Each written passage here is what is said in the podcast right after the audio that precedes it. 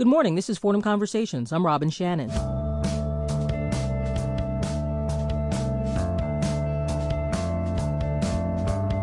Today I'm talking with Joseph Kelly, a Fordham alum from the International Political Economy and Development Program, or IPED. He's been working with Catholic Relief Services and was recently awarded Fordham's Swanstrom Baerwald Award. It recognizes members of the Fordham community for their commitment to the service of faith and the promotion of justice. Joseph's joining me by phone from Austin, Texas. Good morning, Joseph. Good morning, Robin. How are you? Doing good. So tell me what was the last country you visited? The last country I was in was uh, in southeastern corner of Turkey, uh, near the Syrian border. And what were you doing there? Describe your experience. Um, I was there working with a organization called Catholic Relief Services, CRS, supporting uh, programs that are assisting uh, victims of the ongoing sectarian conflict in uh, in northern Syria. So basically, uh, supporting folks who had to flee their homes in northern Syria and seeking refuge. Joseph, can you um, recap some of the culture, some of the problems that are going on in Syria for our listeners who might not be aware? Sure. Since 2011 uh, was basically when we had the Arab Spring uh, that was taking part across uh, much of the Middle East. You know, a, series of protests began in, in Syria against the current regime, and unlike in other countries, the Arab Spring uh, led to a succession, sometimes peaceful, sometimes not so peaceful, transition of power. Uh, in Syria, that transition has not happened, and so what's led to is a further entrenchment of two sides. The regime um, fully controls the military based in Damascus, and then these groups that have uh, emerged, some political, some paramilitary, um, that are basically in opposition to the, uh, the regime. And so uh, a civil war is broken out uh, through through many parts of, of Syria it's compartmentalized in some areas, so it's not you know, typically through the whole country. Um, but you know there are some hot spots uh, where the conflict is particularly intense, and in northern Syria, the the city of Aleppo specifically is, is one of those areas. So, what did you see when you were there? What was the experience like, the culture like there? Most of my work was on the border, uh, so I was on, on the Turkish side, just because it's still quite dangerous to, to cross over to Syria, given there's, there's still a lot of indiscriminate uh, attacks and bombings that are carried out but the, you know, for for the most part, speaking with Syrians and meeting with Syrians, a very educated population, uh, people who've been used to a, a, high standard of living. Uh, you know, under the regime, there are a lot of basic services, education, uh, and economy that thrive, and so you do have a very literate and developed nation in, in many parts, which is surprising for us in some regards. Why surprising? You know, a lot of these these conflict countries or or pockets. Uh, you know, there's times that just the, the government is not able to uh, carry out basic social services. I'm not saying it's 100% covered uh, within Syria, uh, but there was a, a great extent of basic services, uh, like I was saying, medical, um, you know, hospitals, clinics. So it's better off than what you usually see in situations like this. Correct. And you were saying there were bombings there. I mean, how nervous were you? How scary is the situation? You're going into this country with the civil unrest going on. So how dangerous is it? Yeah, I mean, it's still very dangerous. It's unlike uh, operations or, or typical humanitarian operations that, that have been able to uh, to function in the past.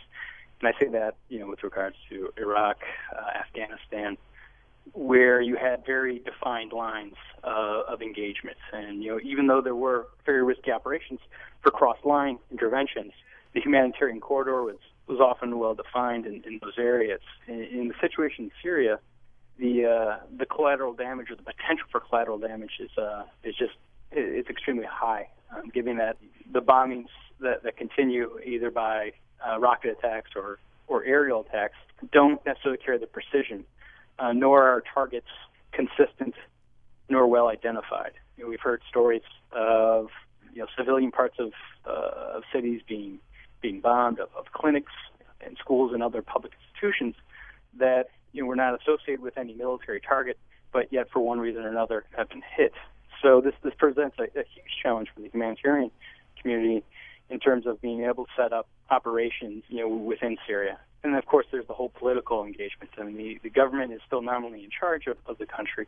They grant access and, and the right to work to a very, you know, limited uh, number of, uh, of humanitarian actors.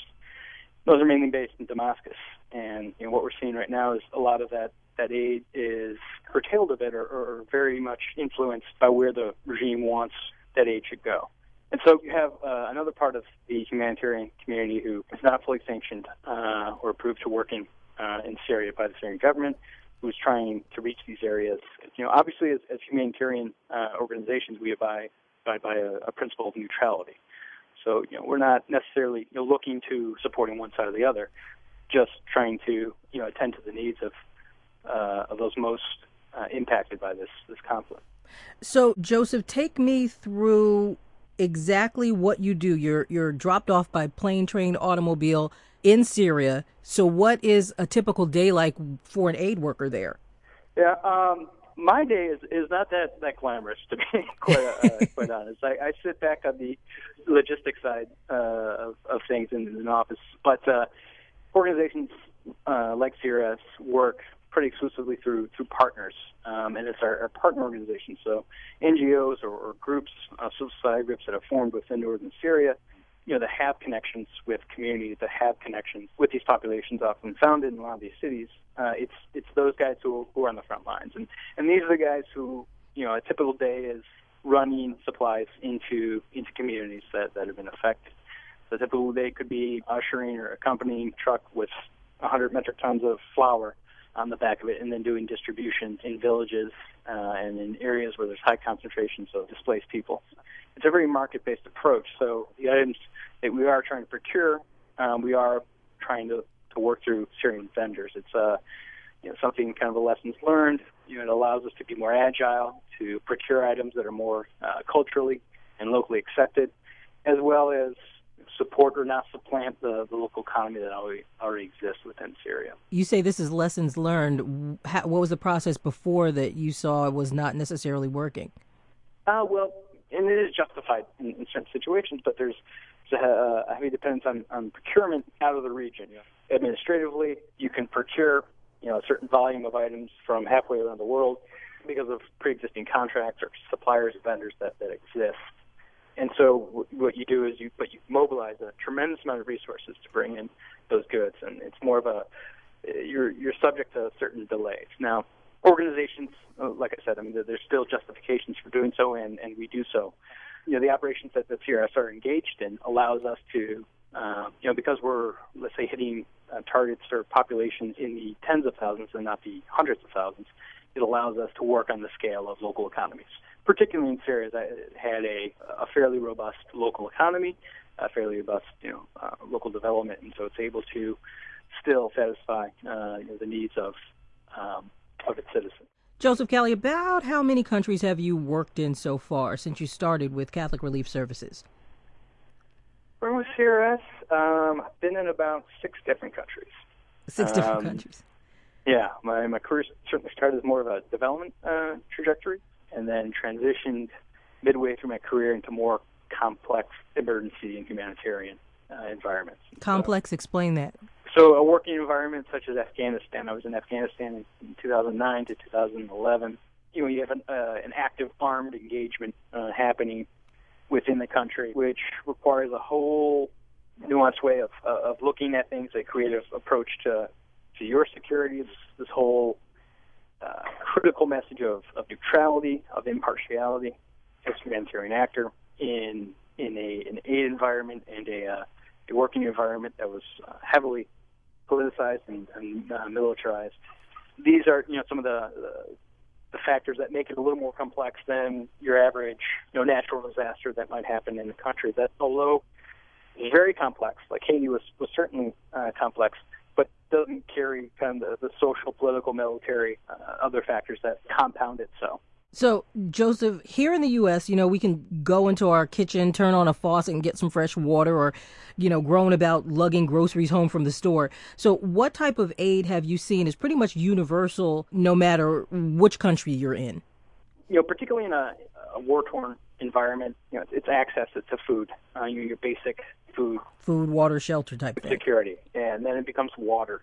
And then when water becomes an issue, it also hygiene, hygiene health becomes a, a massive issue. You know, one thing that aid agencies are paying more and more greater attention to is particularly the also the needs of uh, women and children in, in these conflicts. Why? I think there's just been, you know, uh, within the general aid community and, and particularly under uh, former uh, Secretary of State Clinton, uh, you know, a renewed em- emphasis or a, a greater push on gender, you know, and a balance in gender programming looking really at the different roles uh, that men and women play in their own development.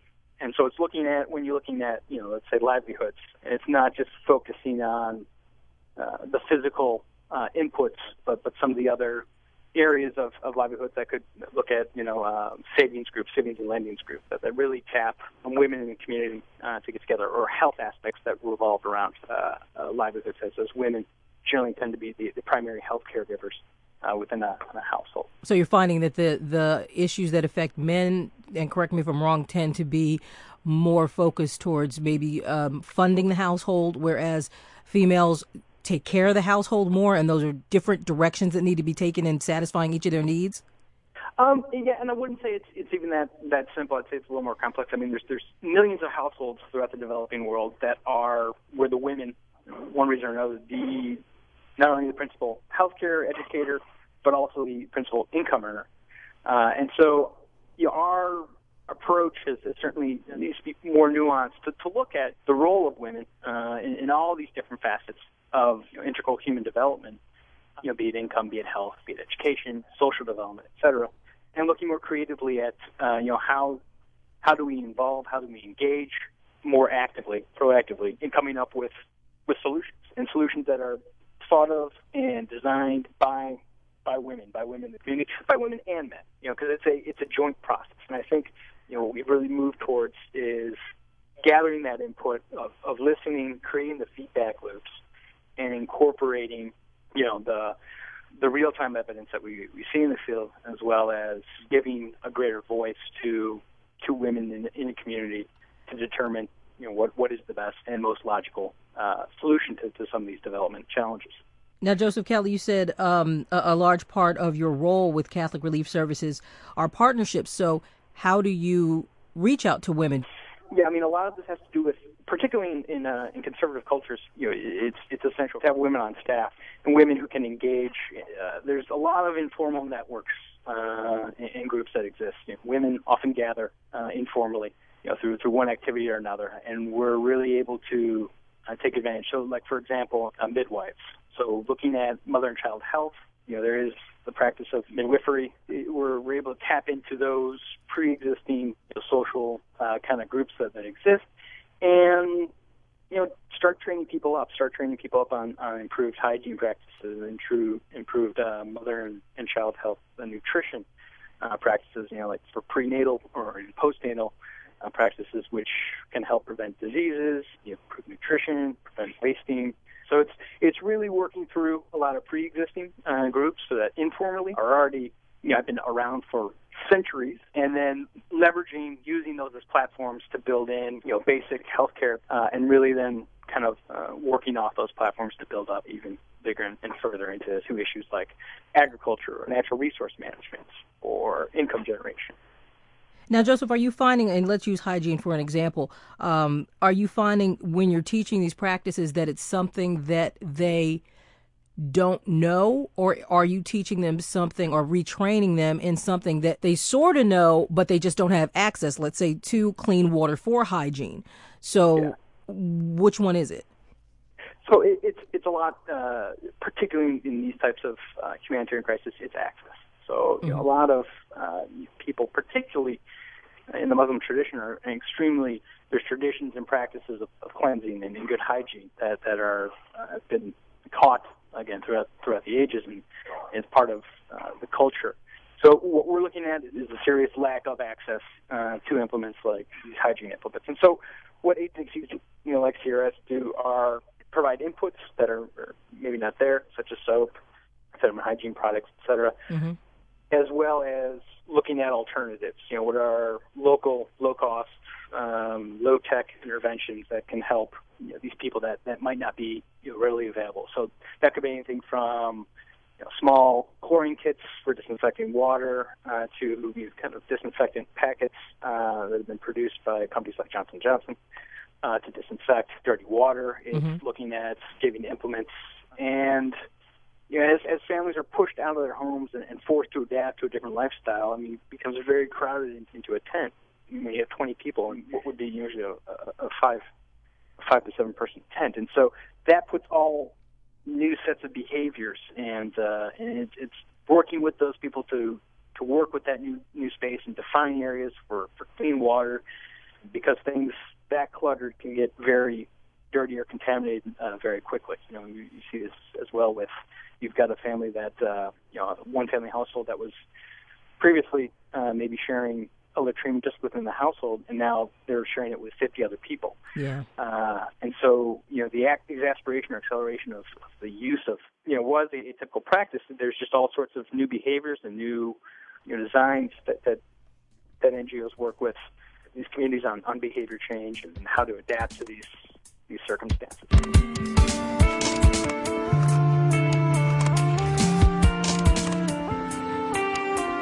This is Fordham Conversations on 90.7 WFUV. I'm Robin Shannon speaking with Fordham alum Joseph Kelly, who works with Catholic Relief Services and was recently awarded Fordham's Swanstrom Baerwald Award.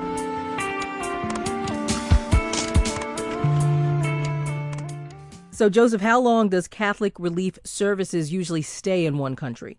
We typically stay for the long haul. I mean, our we although we are you know, very well known for our emergency and, and initial humanitarian response, as long as we can stay, as long as you know security uh, permits us to, we we make an investment. Uh, you know, the majority of the countries that CRS has worked in has been the and I'm saying working for 50 plus years has been the result of one catastrophe or another where we were invited in uh, to work in that country. And then as we started to work, uh, we found that we had value added or we could contribute positively to a more long-term uh, development solution. CRS's investment is certainly, uh, it's not punctual. It's, it's, it's looking at the certainly the, the immediate needs, but also transitioning to midterm uh, and longer term needs. So, give me an example. What would, let's say, be the shortest amount of time you've spent somewhere?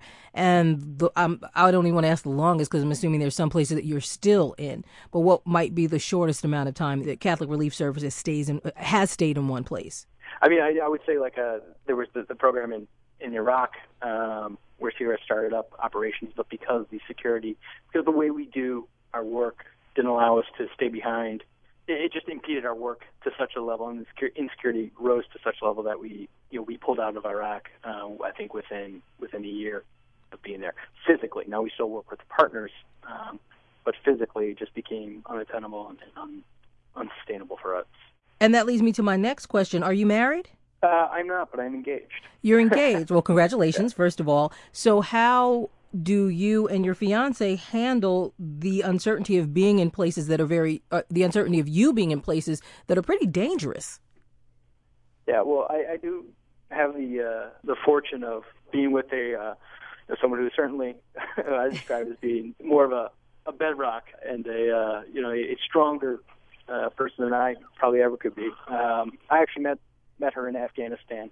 Uh, and so she's no stranger to these environments and, and uh, understands I think, well the, inherent risks and dangers. Um, you know, it's it's not to say that it's a cakewalk. It's still uh, very tough, and it's a conversation that happens uh, every time one of these assignments comes up. But you know, I think there's something that just draws uh, people like like myself and Michelle to these engagements. Uh, you know, this uh, you know a, a real desire and a kind of vocation, you know, to to work on these complex humanitarian issues. I mean, it's it's, it's exciting. It's the the environment's very fluid. Is, is, is your uh, fiance an, is your fiance a, a, AIDS worker also? Uh, she was. She, uh, was. she was up until about six months ago. Uh, and she's uh, since gone back uh, to to grad school for further education. So, can I ask you why you put yourself at such risk? You know, it's it's a great question, uh, and I think it's some of it is you certainly know the risks um, that are there, you become more comfortable with them after you know uh, taking on, more and more assignments. You begin to understand uh, the fluidity of the environment. You're trained in best practices and kind of security protocols to mitigate.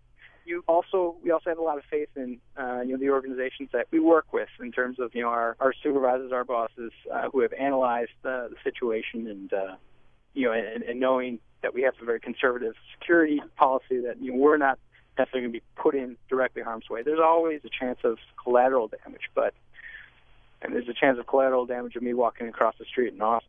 So do you try to just put it out of your mind?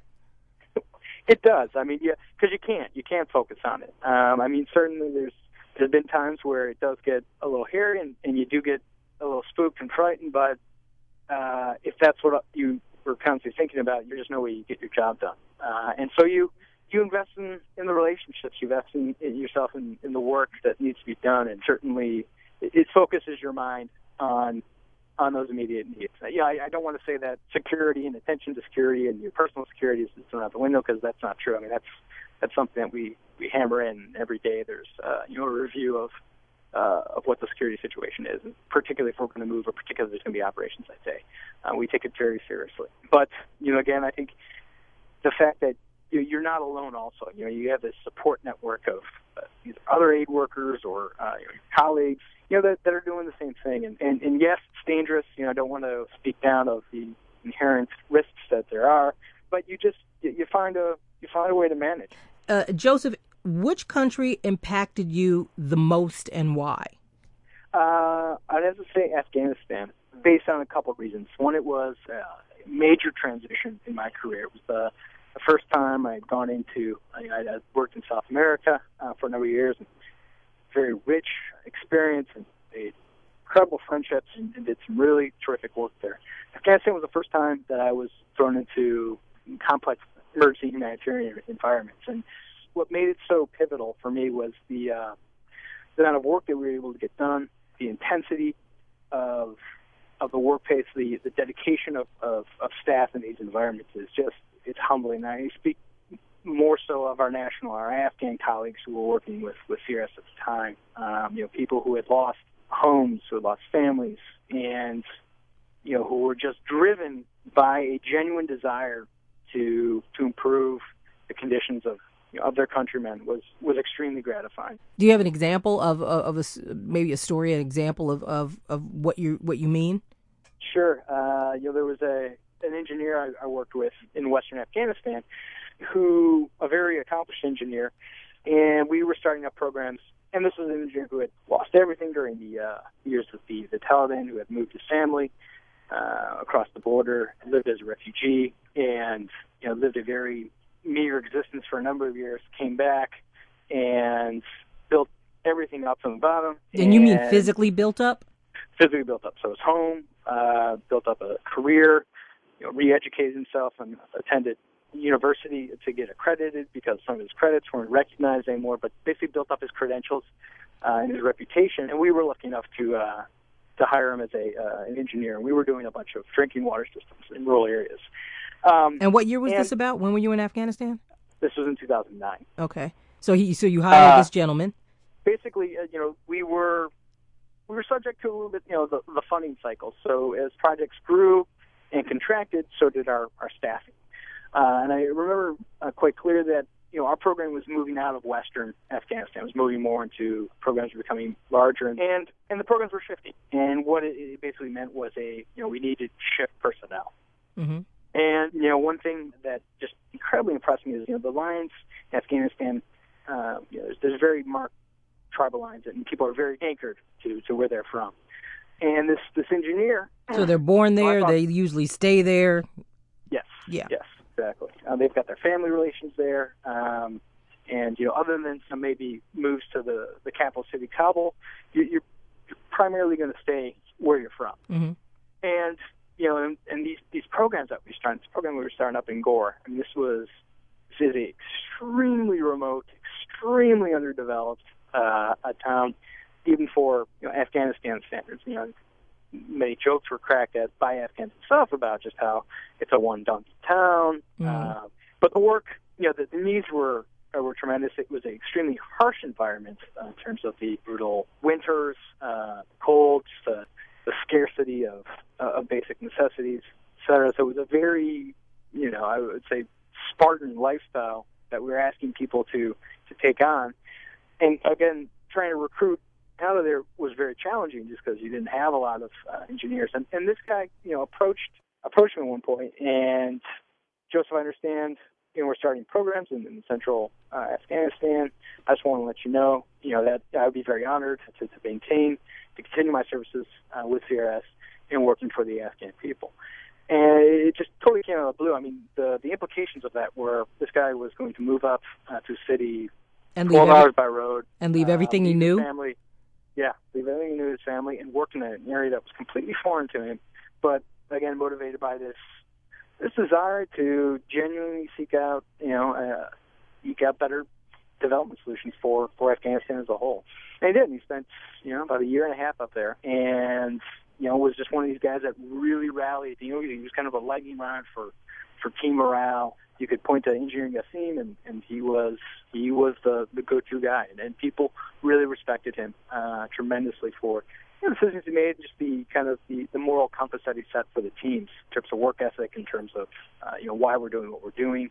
It, it was it was humbling to see that that level of self-sacrifice when this man had dozens of other options in the private sector or others that he could have taken that probably would have been more lucrative uh, as opposed to you know staying with an NGO. So he's like a living embodiment of like your ultimate goal as an aid worker with Catholic Relief Services. Yeah, I mean he, he was by far one of the few and far between uh, you know shining examples of of a staff member of a colleague you would aspire to to be and, and, and to work with. Yeah.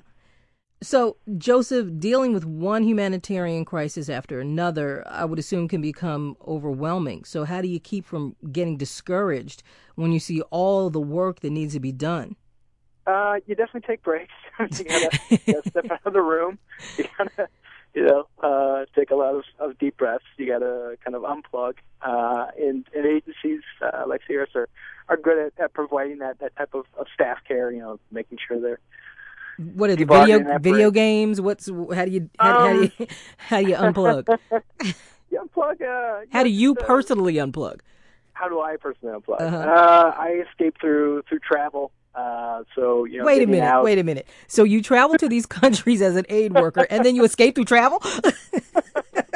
yeah, yeah. Believe it or not, I mean, and this is you know this is one of the things that have propelled me as, a, as an aid worker, uh, or, or to have chosen this life is I'm energized. It, it gives me perspective. Um, it really answers, I think, to a uh, uh, something deep inside of this desire to see the world and, and try to make sense of it through interactions with, with different cultures. It's just I find it incredibly inspiring and, and energizing and life's teacher.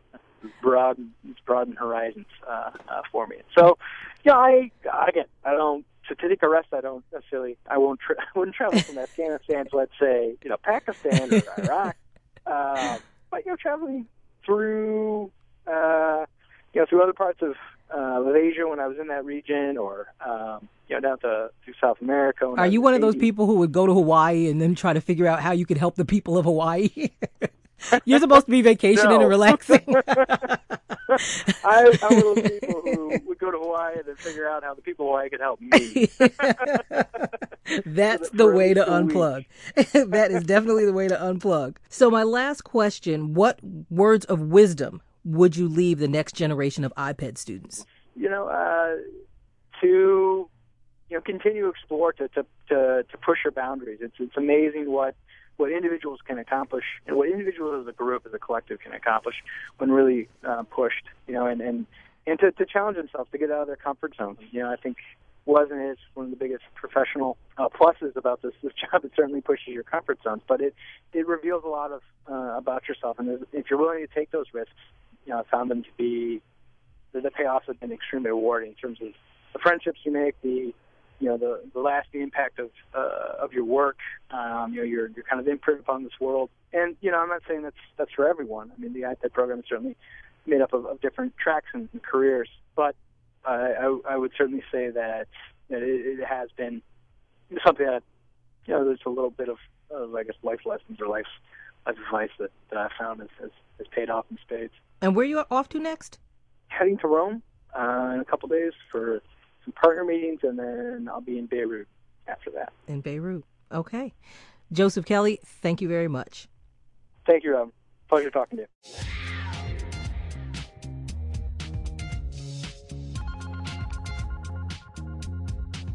My thanks to Joseph Kelly with Catholic Relief Services and my producer, Alan Canlick. This has been Fordham Conversations on 90.7 WFUV.